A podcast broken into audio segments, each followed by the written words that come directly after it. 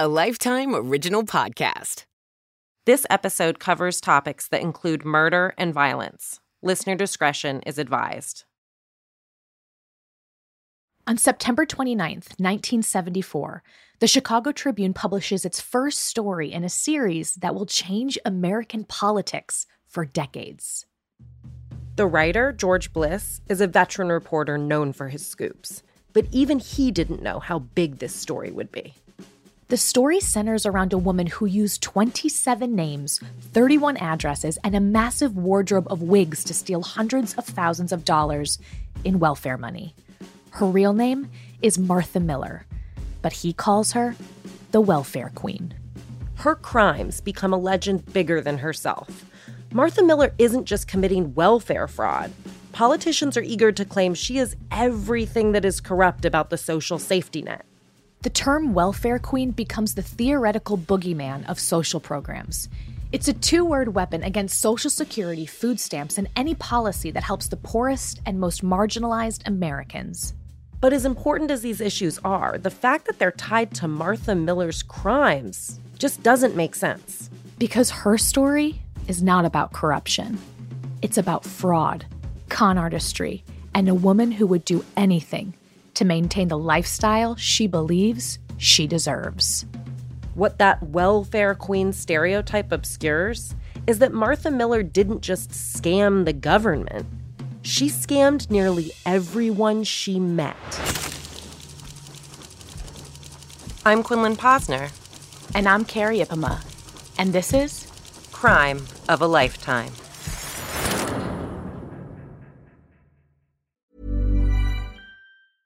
Planning for your next trip? Elevate your travel style with Quince. Quince has all the jet setting essentials you'll want for your next getaway, like European linen premium luggage options, buttery soft Italian leather bags, and so much more. And is all priced at 50 to 80% less than similar brands. Plus, Quince only works with factories that use safe and ethical manufacturing practices. Pack your bags with high-quality essentials you'll be wearing for vacations to come with Quince. Go to quince.com slash pack for free shipping and 365-day returns.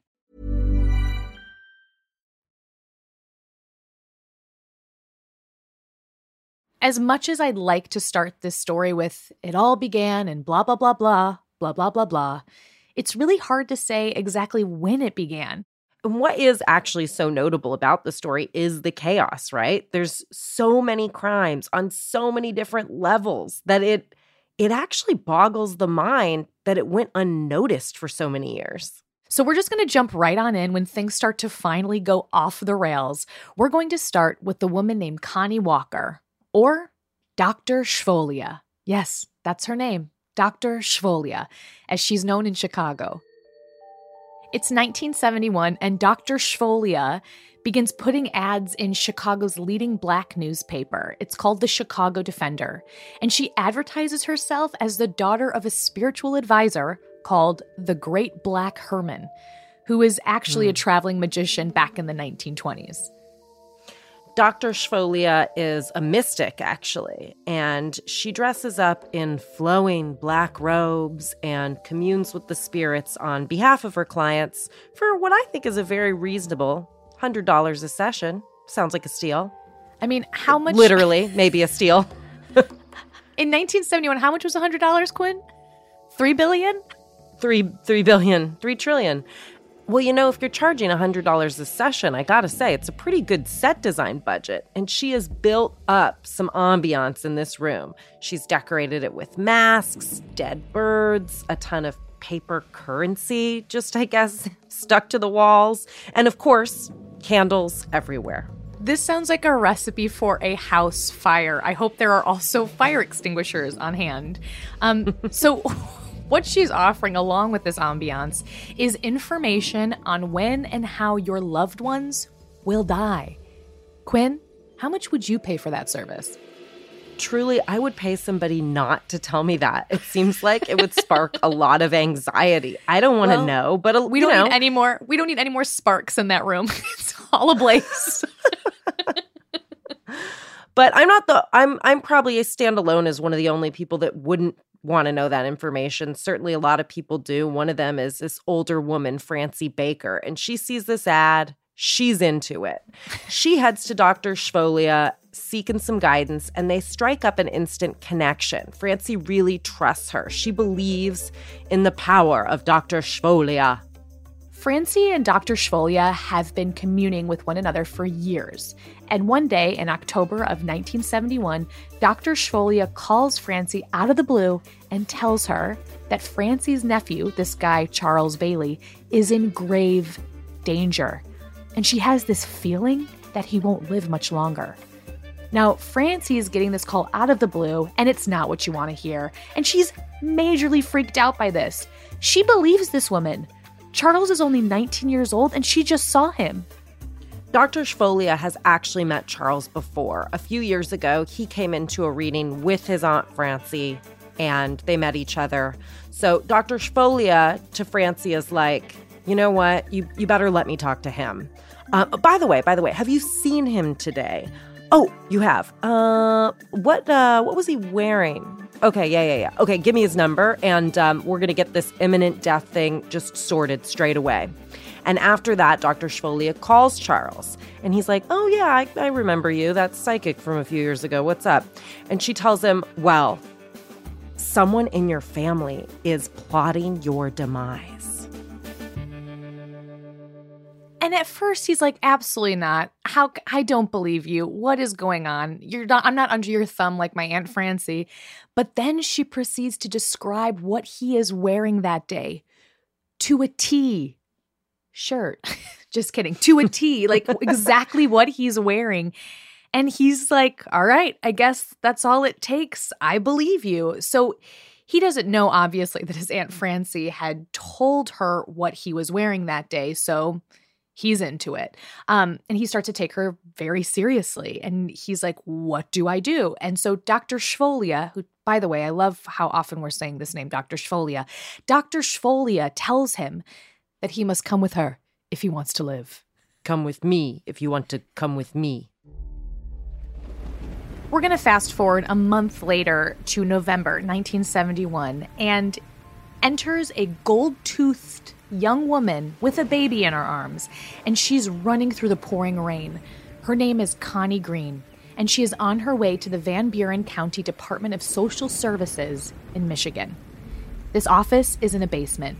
There are cells lining the wall, which is relics of a time when mentally ill people were held there against their will. And on rainy days like this one, water drips through the overhead lights. It sounds like a haunted house. It's it sounds so so, scary. scary. What a I'm like, terrible Connie, place for run. an office. Don't enter the building. It's like me shouting, Don't go in there. Don't go in there. Yeah, it's not a pretty picture, but uh, neither are the lives of the people who come here, right? Seeking assistance. They've usually fallen on hard times, and Connie Green's story is one of the saddest of the day. She sits down in front of the social worker, Jessie Dinkins, and explains that she is taking care of seven children all by herself seven year old twins, six year old triplets, and two more boys, including the one she has with her, little Hosa Womack. She calls him her beautiful black baby, but explains that the baby's dad did not agree with this moniker. He was actually a white man who ran out on her because Hosa was, quote, a disgrace to the white race. It's a horrible story. Jessie Dinkins is startled by it, and it's not lost on her that this baby looks like hers, and this actually could be her kid. And Connie is sitting there. She's all alone. She's left to care for her seven kids, all of which are under the age of eight. It's just tragic.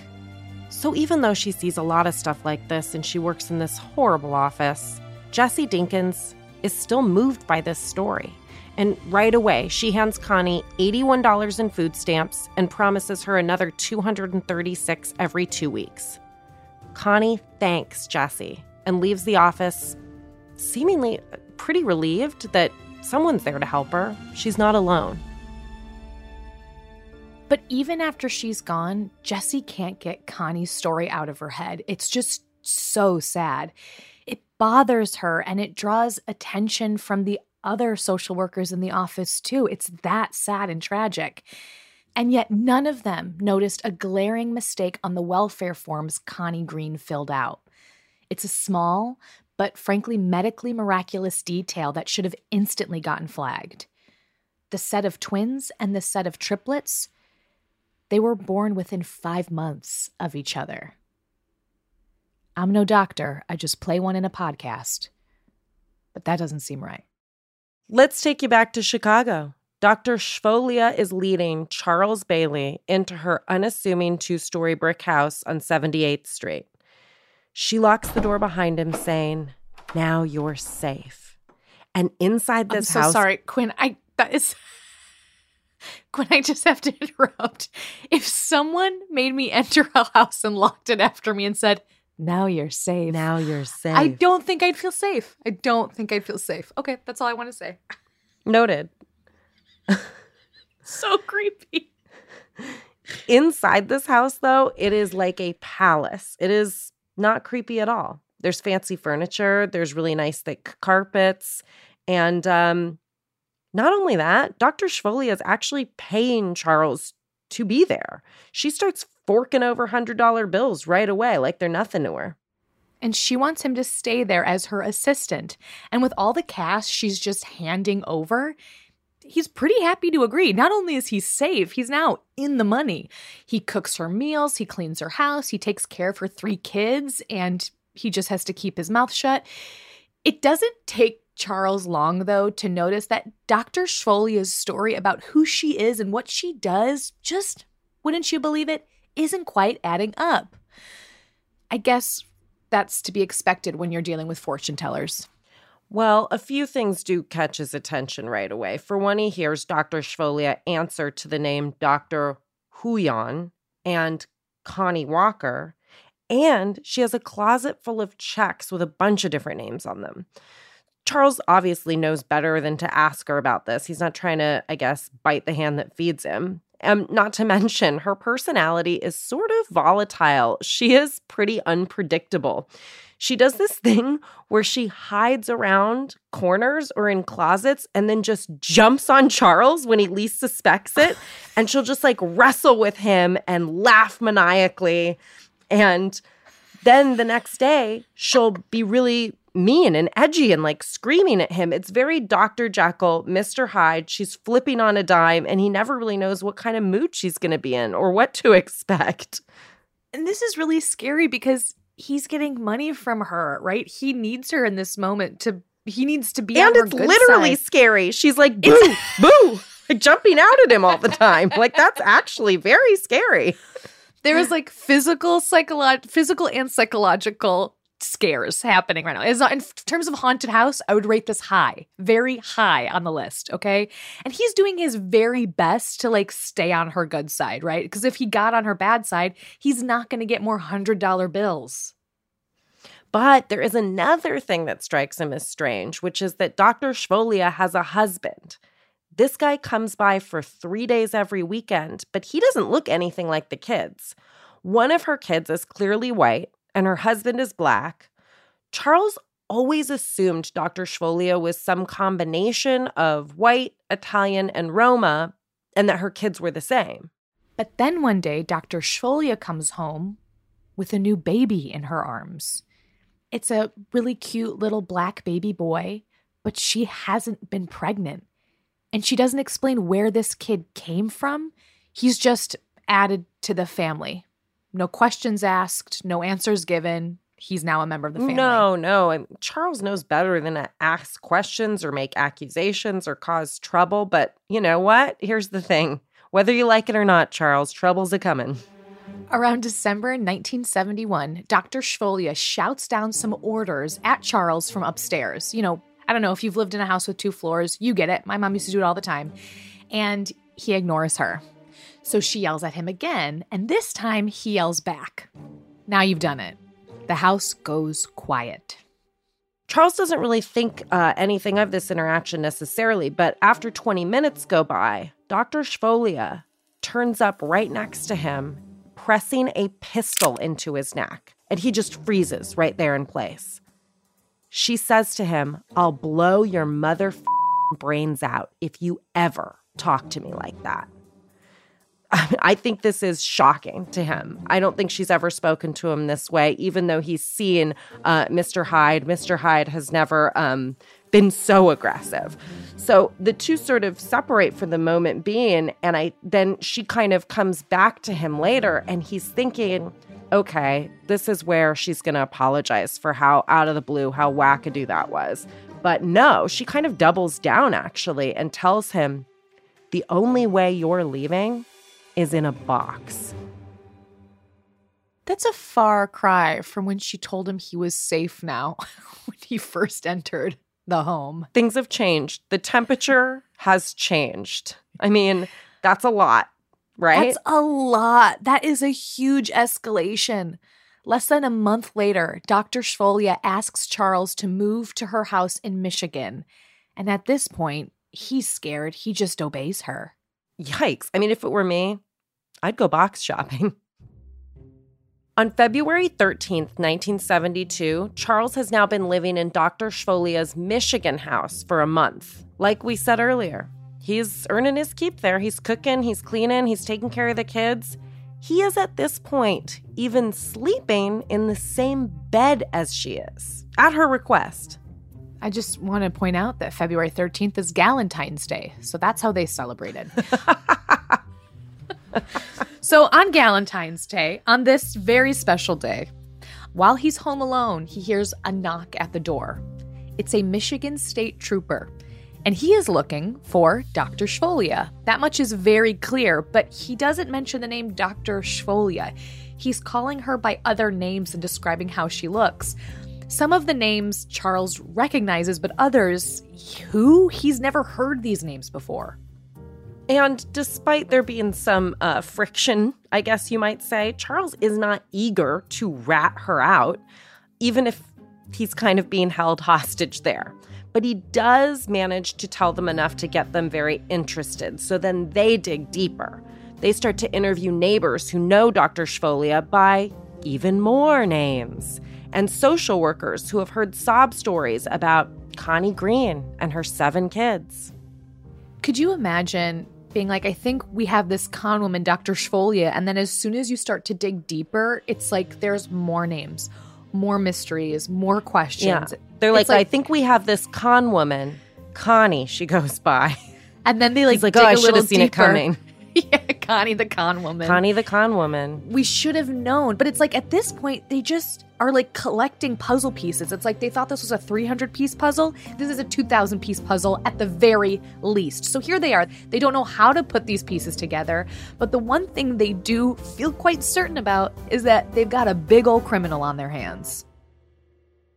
They feel even more confident in her guilt when they return to arrest her and she's there packing up, getting her bags ready to flee the Michigan home for Chicago. At this point, they're not really sure what name they should put in for her charges because they actually don't know her real name at this point, but they settle on Connie Green. Con woman Connie Green. And she's charged with felony welfare fraud and faces a sentence of up to four years in prison.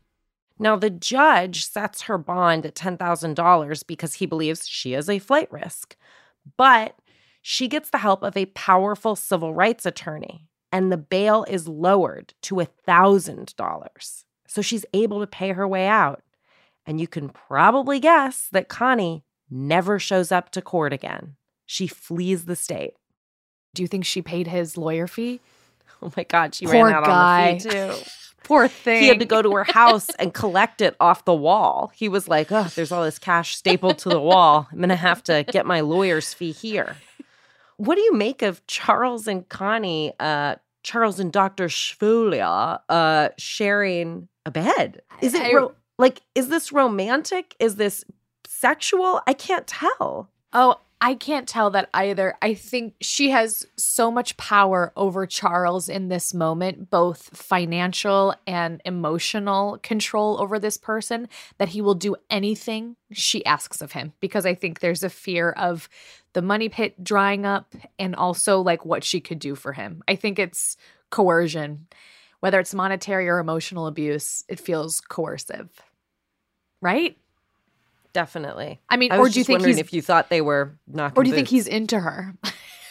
Do we know? I don't know if I can say how much Charles is into her. Listen, she dresses well. She loves those hats. She's got some furs. I mean, really strong hide and seek game. Really great hide and seek game. Really good hide and seek. Also, very good at paperwork, I would say. Her skills, paperwork. and men, you know how men love that. Men, I don't think you realize because you're married, but as a single woman, I want to confirm with you men go crazy when I tell them I'm decent at paperwork. So I can't even imagine how that that's what men want. Men want a woman who is good at paperwork. And that's maybe what Charles sees in Connie, Dr. Shvolia, whoever the hell this woman is. Two and a half years go by, and on August 8th, 1974, Detective Jack Sherwin responds to a burglary report on South Clyde Avenue in Chicago. He's a seasoned policeman of over 12 years, and he's now well into his third year as a detective. And there was a ton of thefts, robberies, burglaries in Chicago in 1974. I mean, nearly 200,000 of them. So it would be really hard for like a single incident to stand out in Detective Sherwin's mind but this one does. There is something about it he can't put his finger on. He rolls up to this unassuming six unit apartment building and he's led inside by a short 30 something gold toothed woman. She introduces herself as Linda Taylor. She tells him that $8,000 worth of jewelry and furniture have been stolen from her apartment. But when he walks into her apartment, everything seems really tidy and in exactly the right place. Detective Sherwin asks, Well, what was stolen? And Linda rattles off this hysterical list a green refrigerator, a gold stove, mm. hospital end tables. Those are expensive. A grandfather clock, two large Chinese lamps, large elephant figurines, a pair of speakers, I don't know, a partridge in a pear tree. She's going on and on. She informs him that all these items that were stolen were actually insured for more than their worth $14,000 to be exact. So, Detective Sherwin is looking around and he's looking at the door, looking at windows, and he doesn't notice any sign of forced entry. And so he asks her, How do you think these burglars came in and how were they able to get these large and heavy items out of your home? And she just points to the window in her kitchen and, you know, she's like there. And this window is just a few feet wide. And he's sitting there like, what? Now, how did two. Now, how did a two door green refrigerator and a gold stove fit through a window half its size? But at this point, he doesn't say anything to her. He just kind of lets her talk and just keeps scribbling notes. It does remind me of that joke is your refrigerator running? Then you better go catch it. But I don't think Detective Sherwin's in a joking mood. Actually, I think he's racking his brain because there is something about this Linda character that seems really familiar. He cannot quite place her, but feels he's met her before. I will say, as far as police tactics go, I think this is a really smart one to use. It's like, don't ask any questions, just let all of the lies come out, and you'll see a crack in the story eventually. So when Detective Sherwin leaves her apartment that day, he just knows something's up, right? His like gut is like this woman isn't telling the truth. He thinks she's probably trying to commit insurance fraud, but again, there's something that just tells him that this isn't her first rodeo and it's probably not going to be her last. A few days later, Linda goes to the Naval Base Dental Clinic in North Chicago to get her teeth cleaned. Now, cinematically, this waiting room is filled with a bunch of Navy recruits, sailors, they're all kind of sitting there. And then, huh? They look up, and this woman swaggers in, and they are all drawn to her. Man after man steps up to the plate and they shoot their shot with her. They're like, hey, how are you? She's like, no, not you, not you. You know, all these guys coming up to her, and she and I have a very similar life experience. So I, I understand how she's feeling in this moment. And she's turning all these guys down. Why are you laughing? Except for one. This guy, Lamar Jones, he works at the dental clinic. He's 21 years old, he's hot, and just like everybody else, he's just really attracted to Linda. She looks like she's in her 30s, she's got her life together. He says she's got the smoothest skin he's ever seen. and she's draped in expensive furs. Again, same as me. It's wild. it's just like you. It's like they're describing you. It's, it's like they're truly bizarre. Me. Truly. Lamar is the only one that she flirts with. She introduces herself as Linda Shulvia. And by the end of the day, Lamar is feeling great because he has scored a date with this hot older woman. And when they go out, he feels even better because it seems like this lady just has an endless supply of money. She drives luxury cars, hands out cash like it's nothing, and demands respect in every storefront and car dealership in town. And she gets it, you know? She is poised and well educated. She even has a degree from a Caribbean university. And even though Lamar never sees her go to work, he just assumes that this woman who has all this money is just trustworthy because that makes sense. That's exactly how it works. And he's smitten by her. You know, she's charming, she's funny, she's beautiful. And after less than a week together, Linda Shulvia and Lamar Jones get married.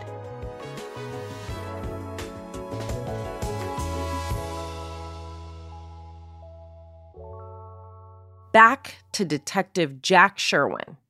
He actually ends up returning to Linda Taylor's apartment the next day on August 13th, 1974. He's following up on that burglary report, but the woman who answers the door is almost unrecognizable. She looks a decade older than the woman he talked to the day before. She's not wearing any makeup, and in place of her nice clothes, she's got on a house coat. The only thing that's the same is that gold tooth. It takes him a moment to realize that this is the same woman, Linda Taylor, that he met the day prior. And so once he gets over the shock of this, he asks her to repeat her burglary story again, just so that he can double check the details. And she seems pretty annoyed that he's back, but she tells him the same story down to the elephant figurines. The details are the same, nothing is amiss, but he is still suspicious, so he asks for a glass of water, thinking he can pull her fingerprints from it. And then he's on his way. When Detective Sherwin returns to the police headquarters, he sees his sergeant is there, waiting for him. Not a good sign. Yep, Linda Taylor beat him to the punch. So she called as soon as he left her house, and she demands to speak to his superior and tells the sergeant she's being treated like a criminal instead of a victim, and that Detective Sherwin is obsessed with her. He's trying to ruin her life. She's good. She like did mm-hmm. the call your manager thing before any of us were doing it. My God, she's a woman ahead of her time. But while the sergeant has a hard time believing that a cop with more than a dozen years of exemplary service would do something like this, he sides with Linda Taylor. He tells Detective Sherwin to drop the case entirely and focus on clearing his ever growing stack of reports. Who loves paperwork? Well, Linda does. This woman's case is low on the list of their priorities. He doubts that they'll ever be able to recover the missing items, so he should just drop it. And while Detective Sherwin respects the chain of command, he feels certain his boss is wrong. Linda Taylor isn't a victim clearly she just doesn't want the police poking around her apartment any more than necessary. So, what he ends up doing is sending that water glass in with Linda's fingerprints, hoping that with a little luck, he will find a match and uncover what she's hiding.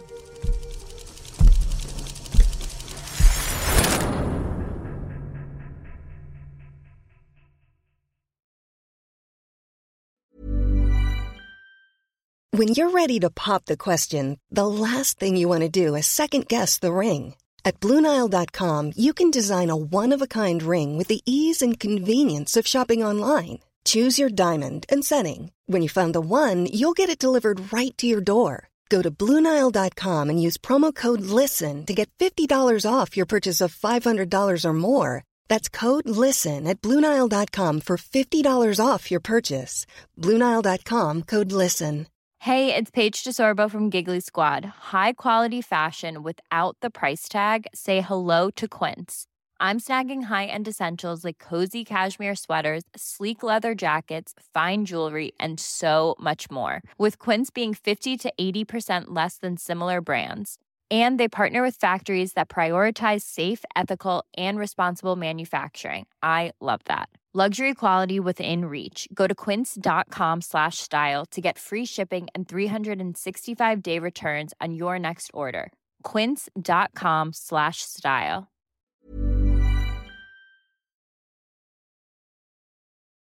Quinn, are you ready for this next uh, bomb of information I'm about to drop on you? I think so. I feel ready. Okay. Lamar Jones, the guy who married a woman after knowing her for less than a week, would you believe Yeah. it that he has no idea what he got into? No way. Would way. you believe it? when he marries Linda it's just like it's so shocked. I'm shocked. I'm shooketh. When he marries Linda Sholvia, he thinks he's marrying a beautiful 35 year old Haitian woman. But after several nights together, one morning, Lamar wakes up before she does, and the woman next to him in bed is a little bit unrecognizable. He sees a woman that looks so much older than he realized. Her skin that was once smooth, it ain't smooth. It's covered in wrinkles. Maybe she's born with it. Maybe it's just expertly applied makeup. This feels like a real oopsie moment. Um, it's like she needs to set that alarm early and head to the bathroom because Sweet, not his oopsie moment, it's her oopsie moment. Yes, if you're going to wear that level of stage makeup that you look decades younger and you and you're going to marry someone after knowing them for 3 or 4 days, yes, that is her oopsie moment cuz you got to like get that costume on, girlfriend. She realizes that he has seen her without it, and so she runs to the bathroom for like an hour and comes back out with that beautiful, flawless face. She's Mrs. Doubtfire again. And I feel like just reading that, I felt like either I don't understand how makeup works or she has like some kind of special face iron because I don't know how you get those wrinkles out. Linda, tell me. I don't know about you, but I would for sure want to watch the the YouTube version of her makeup tutorial. I would tune in. I'd be interested. Tell me your secrets, Linda. We're super interested over here. But it isn't just her looks that makes Lamar raise his eyebrows. Soon after they're wed, Linda reveals that he is actually her eighth husband. And funnily enough, she'd actually killed the first one by shooting him in the chest. This is great. I'm sure Lamar feels awesome about his life choices. Um, another one of her husbands ended up dying um, in a bus accident because he was crushed to death while working for Greyhound. I think it's safe to assume that the honeymoon period has sufficiently ended for the two of them. Yeah, I picture she, he like didn't do the dishes and she saw and was like, you know, I shot my first husband to death. Just casually. Oh I mean, another thing that catches Lamar's attention is the name on her university degree. It does not say Linda Sholvia, it says Linda Taylor. And now that he thinks about it, whenever he's going to that mailbox, she sure does seem to get a lot of mail with a lot of different names on it, a lot of hmm. different addresses that being forwarded to her. But Linda's collecting it all like it is for her. It's like it's like the week together meant nothing and all of these things that he knew about her are just crumbling. At this point, he's not even sure that she's a black woman. When he first met her, it seemed clear, but her light complexion allowed her to pass as white, Asian, or really whatever suited her for that day. So he's just like, "Who is this woman?" And he's trying not to, I don't know, be bothered too much by these weird details. She is giving him a lot of money. She's got those great cars. She's giving him gifts, a thousand dollars here, a thousand dollars there. I mean, it's look, it's nice. Yeah, but he knows Okay. he's being played. As Lamar later put it, I met her because she was pretty and I was shooting game to her. I guess her game must have been stronger than mine because I met her that Monday and got married that Saturday. Linda, tell me your secrets. Here I am trying to get hitched. She did it in a week. Wow. Better Eight, than me. eight times. Detective Jack Sherwin. He's been waiting for those results to come back on that glass of Linda's that he got tested. He has to pretend, though, like that's not what he's doing. He's not thinking about it because remember, his boss is going to be pissed if he knows that he went, you know, right underneath Totally. his nose and did this anyway. Um, but he's excited. He wants these results back. He wants to see what he finds out. And guess what? He gets lucky. The identification unit was able to salvage one clean print from Linda's glass, and it matches the fingerprints on an arrest intake form in Michigan, signed with the name Connie Green. And that is when it hits him. He knew that Linda Taylor looked familiar and he had met her before. She reported a burglary at her house on 78th Street two years ago, but her name was Connie back then. And as he starts to go through her arrest history, Detective Sherwin realizes she has had way more than two names. She's likely had dozens, if not more. In 1944, she was arrested for prostitution. In February 1967, a woman by the name of Constance Wakefield, who we know as Connie, um, was charged with child endangerment. March 1967, Constance Womack, another name, but let's be clear, same woman, is charged with kidnapping. All of these incidents that he could find associated with her led to dismissed charges, and Linda, or whoever the hell she is at this point, being sent home. She has had seven husbands, and she's wanted in Michigan for felony welfare fraud. And he learned more about the specifics of her fraud. Connie Walker is a 40 year old single mom of seven who's incapacitated by heart disease. She's earning nearly $500 a month from Illinois state aid. Linda Bennett, same person, folks, is a 34 year old single mom of four who lists her birthplace as Floridia. no no error. That's what she's listed. That's what she Florida. said. she gets $300 a month on disability. And her most recent request for public assistance was so preposterous that it had been denied. It was a woman by the name of Sandra Brownlee, supposedly the mother of seven, all under the age of five, who'd never worked or received public aid before. Detective Sherwin feels vindicated. He is proven right. Linda Taylor is everything but a victim. She's a world class con artist. And on August 25th, 1974, he drives with three other officers to Linda's apartment and knocks on her door. She answers in her housecoat, waving them inside, and she does not bring up the fact that she reported Sherwin for harassment. She just cooperates like she always does. Detective Sherwin sits down in the living room and cuts right through the bullshit. He tells her that he's there to arrest her. And she actually she takes the news surprisingly well for a woman on the lam. She just asks permission to go change clothes and get her affairs in order before they take her away. You know, she has kids. She needs to figure out some childcare and the like. You know, go iron her wrinkles out or whatever. and this will sound like a familiar story because Again, with all the names she used, Sherwin isn't quite sure what name to put on the police report. In her apartment, he finds driver's licenses and ID cards and welfare forms with all different names on them. So he asks her what her real name is. And she just hems and haws. She really doesn't want to give him a straight answer. So finally, he just decides to write Linda Taylor on her intake form. It takes six police inventory forms to document all of the IDs, forms, and certificates that they take out of this apartment. Linda is booked and fingerprinted, but Taylor's old as time. She doesn't stay in jail for long.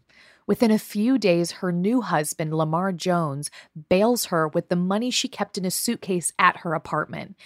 And before she faces any charges in court, wouldn't you know it, Linda Taylor disappears once again. Slippery little sucker. And this is where things finally start to come together. In January of 1976, Linda Taylor becomes the most notorious fraudster in the United States.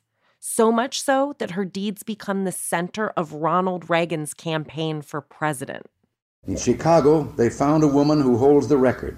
She used 80 names, 30 addresses, 15 telephone numbers, to collect food stamps, Social Security, veterans benefits for four non existent deceased veterans' husbands, as well as welfare. Her tax free cash income alone has been running $150,000 a year. The Chicago Tribune calls her the welfare queen, and she quickly becomes the poster woman for corruption in the social safety net. Breathless articles recount her dozens of scams, her eight husbands, and her dozens of identities. Dr. Shvolia, daughter of the great Black Herman, Connie Green, mother of twins and triplets, Linda Sholvia, wife of Lamar Jones, Constance Jarvis and Linda Taylor, whose stolen fridge set off this whole saga. They are all the same person. They all own the same damn fridge. They are all the woman we named at the start of the episode, Martha Miller, though you would never catch her using that name. Even the newspapers don't use that name. As far as history is concerned, her name is in the books as Linda Taylor, not Martha Miller. And while it might seem that she's been caught in the act one too many times, she had one more scam in her before she faces consequences. And it's her worst scam yet. In November of 1974, Patricia Parks is a 36 year old Trinidadian schoolteacher in the midst of a divorce. Now, she and her soon to be ex, John Parks, have three kids, all under 10 years old. She tells the courts that John did not help with the medical bills, which were huge because she suffered from MS and kidney and bladder issues. Patricia meets Linda Malexo at church. Now, Linda claims she is an African voodoo priestess, and knowing of Patricia's condition, Linda invites her to a seance, where during the seance, Linda informs Patricia that she is destined to die in the next six months. This is devastating news. But Linda promises to change Patricia's fate. And Patricia desperately needs childcare, and Linda needs a place to go. So Linda moves into Patricia's house in Chicago and starts to watch her kids for her and also help care for Patricia herself. And Linda is very quick to tend to Patricia as her condition declines. She draws her ice baths and she brews her potions. And these potions, you know, while they're not a traditional form of medicine, Patricia believes them to be good for her, right? I mean, it's her friend giving her these potions. None of the traditional doctors um, that she's seen has been able to help her in any way. So she's literally just doing anything that she can to help. And as Patricia starts to get worse, Linda moves her into her daughter's bedroom, and the daughter moves into her sibling's room. Eventually, Linda actually takes Patricia's place in the primary bedroom. And by April of 1975, Patricia has signed over the deed to her house to Linda and has written her last will and testament where she named the trustee of her entire estate as my friend Linda. And that is when things really take a turn for the worse because the next month, Patricia checks in to South Shore Hospital. And from that hospital bed, she then changes the beneficiary of her life insurance policy from her ex husband and her kids to just Linda. The witness listed on the form is Linda C. Jones. She changed the will, she changed the life insurance policy, and as you have probably guessed, that is not a recipe for staying alive. And in June of 1975, Patricia Parks dies, leaving behind her three kids under 10 years old. And everything she has is transferred to the one person who stayed by her side through it all Linda. Patricia's ex husband, John Parks, is pissed. He long suspected that Linda was a bad actor in this. His kids once told him that Linda had encouraged them to steal when they were out shopping with her. And she seemed to be getting more and more involved in his ex wife's life. And it didn't feel right to him. And now, with all this financial stuff changing hands, it just, his suspicions are confirmed. She may have taken his wife, but he's going to be damned if she takes the house that he once shared with her. When he knows that Linda would be out of the house at Patricia's wake, John Parks enters the house. He changes the locks and he guards the home with a 12 gauge shotgun and two Dobermans. When Linda comes to quote her home, he refuses to let her in. He keeps refusing her for days. It is a standoff. And eventually, the media catches wind of this wild story, and the Chicago Defender publishes a story entitled House Under Siege by Many Named Lady. And that article is what gets the police back on Linda's trail. An autopsy of Patricia Parks reveals that her death was caused by an overdose of barbiturates, raising questions about whether Linda knowingly poisoned her friend. But ultimately, prosecutors decided that they didn't have the time or the resources to investigate that crime. But I think it's worse than that. I think they just didn't care enough to invest those resources. In the end, Linda Taylor, you know what? I'm just going to go ahead and use her real name. Sure. Martha Miller finally faces her crimes in a court of law. And in 1977, years after delay, she now stands before a judge and jury accused of welfare fraud and perjury. With all the evidence Detective Jack Sherwin collected, along with the evidence from her Michigan case, Martha Miller is convicted on both counts. And she's sentenced to a paltry two to six years in prison for welfare fraud and one year for perjury. But she only ends up serving three years. Martha's history as the quote welfare queen becomes so potent that her infamous title is used in political ads and campaigns for decades to come. Ronald Reagan rides the wave of anger over welfare reform all the way to the White House in 1980. And you could argue the ensuing cuts to welfare programs are still being felt. You can draw a direct line from Martha Miller to the state of our social safety net today. And regardless of where you stand on the case for or against social safety nets, Martha's crimes have had a huge, lasting impact on welfare benefits for millions of Americans, especially women of color who have been unfairly branded with the label welfare queen ever since. What is important to note is yes, Martha Miller exploited the system to her benefit, but doing that was illegal. That is not what welfare is designed for. But as an institution, welfare is what ended up taking the heat.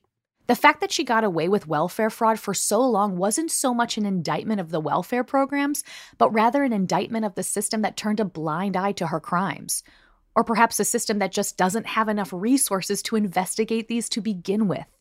Without Detective Jack Sherwin, who knows how much longer she would have been able to get away with it? And who knows how many more identities and states she would have bilked? Millions know the myth of the welfare queen, but few know the much more complicated truth of Martha Miller's fraud. We didn't really get into it because what we were trying to tell you about this episode is Martha Miller's history as a con artist and what sort of landed her this title of welfare queen.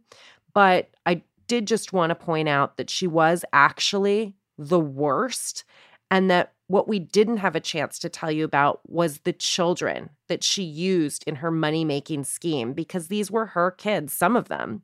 We don't know how many, but she used them all like props. And she was not a good mom, not even a decent mom. She just had this like gaggle of kids in tow trying to use them to score money in these frauds. And she was doing things like leaving them with strangers for years at a time. And they would say, Where's my brother? Like, I miss him. And she'd say, Oh, he's with grandparents. Don't worry about it. Not a caring mom.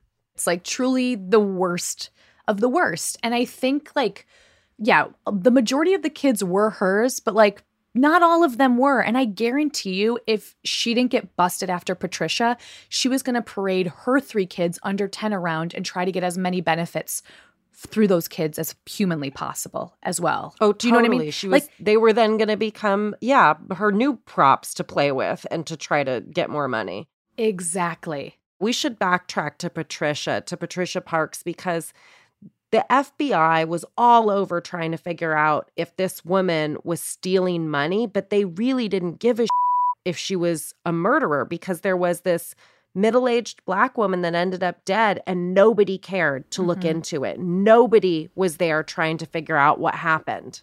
Well, I think because Patricia was already dealing with disabilities, right? And so they just were like, uh, I get they just, but she didn't have to die that soon. She did That's not, not what she died die. of. She died exactly. of an overdose of exactly. barbiturates, and we know this voodoo priestess is making her smoothies. It doesn't look good. And not only did the police not say we need to learn more, but the press, who are uh, all too happy to write these stories about the welfare queen, are not taking up the mantle of saying, "Hey, you know what's really interesting is this woman's death." Uh, at the hands of this many named woman. Like, Yeah. we'll tell you about the house being under siege, but not this woman losing her life. And if they had done that, that might have put pressure on the police. to cover that case, to invest the resources to finding out, to actually bringing her to trial for murder. And maybe she would have gotten more than three years. And I think it's important to note that she left jail and she was in and out of trouble with the law ever since. It's not like these three years miraculously changed Martha Miller to be a caring mother who was being an honest truth teller. Absolutely no, not. she did not leave after 20 after those 3 years and say, "Wow, I learned my lesson." Yeah, she was a criminal. And listen, I know we've like hit the hit it home quite a bit about the welfare system and how like this boogeyman title of the welfare queen is not an indictment of the system. It's an indictment of a criminal who manipulated the system and committed crimes. I just want to say I know someone who grew up on the welfare system and they were able to eat because of it and they were able to, you know, get out of that and provide for their family for the rest of their life after using this system that truly allowed them to eat. And so I think it's important to note that like, you know, we do hear a lot of these like stories of fraudulent and stuff like that and it's very rare and far and few between that we hear the success stories of our social safety nets. And I want to say I know firsthand who it affected. And you know what? It worked for them. So, moral of the story, she didn't learn a lesson and she ended up dying in 2002. A long life, honestly. I wonder if she saw it coming. I wonder if she did one of her classic uh, crystal ball readings and charged herself a hundred bucks and stapled it to a wall and was like, "I've got till 2002 to cause some trouble." Catch more gripping stories pulled straight from the headlines with all new original series and movies on Lifetime, and stream on the Lifetime app or on demand. Check out mylifetime.com to find out what's airing because it just might be the case we talk about next. We used many sources in our research for today's episode. Among the most useful was the following a book entitled The Queen by Josh Levin, and reporting from George Bliss at the Chicago Tribune. If you'd like to learn more about this story, we highly recommend you check them out. Crime of a Lifetime is produced by Tanner Robbins, Our associate producers are Hazel May and us, Quinlan Posner. And Carrie Ipama. Our sound designer and editor is Hansdale Shee. Our senior producer is John Thrasher. McKamey Lynn is our supervising producer, and Jesse Katz is our executive producer. If you like what you hear on the show, please subscribe, rate, and review Crime of a Lifetime on Apple Podcasts or wherever you get your podcasts. Thanks for listening, and we'll see you next week.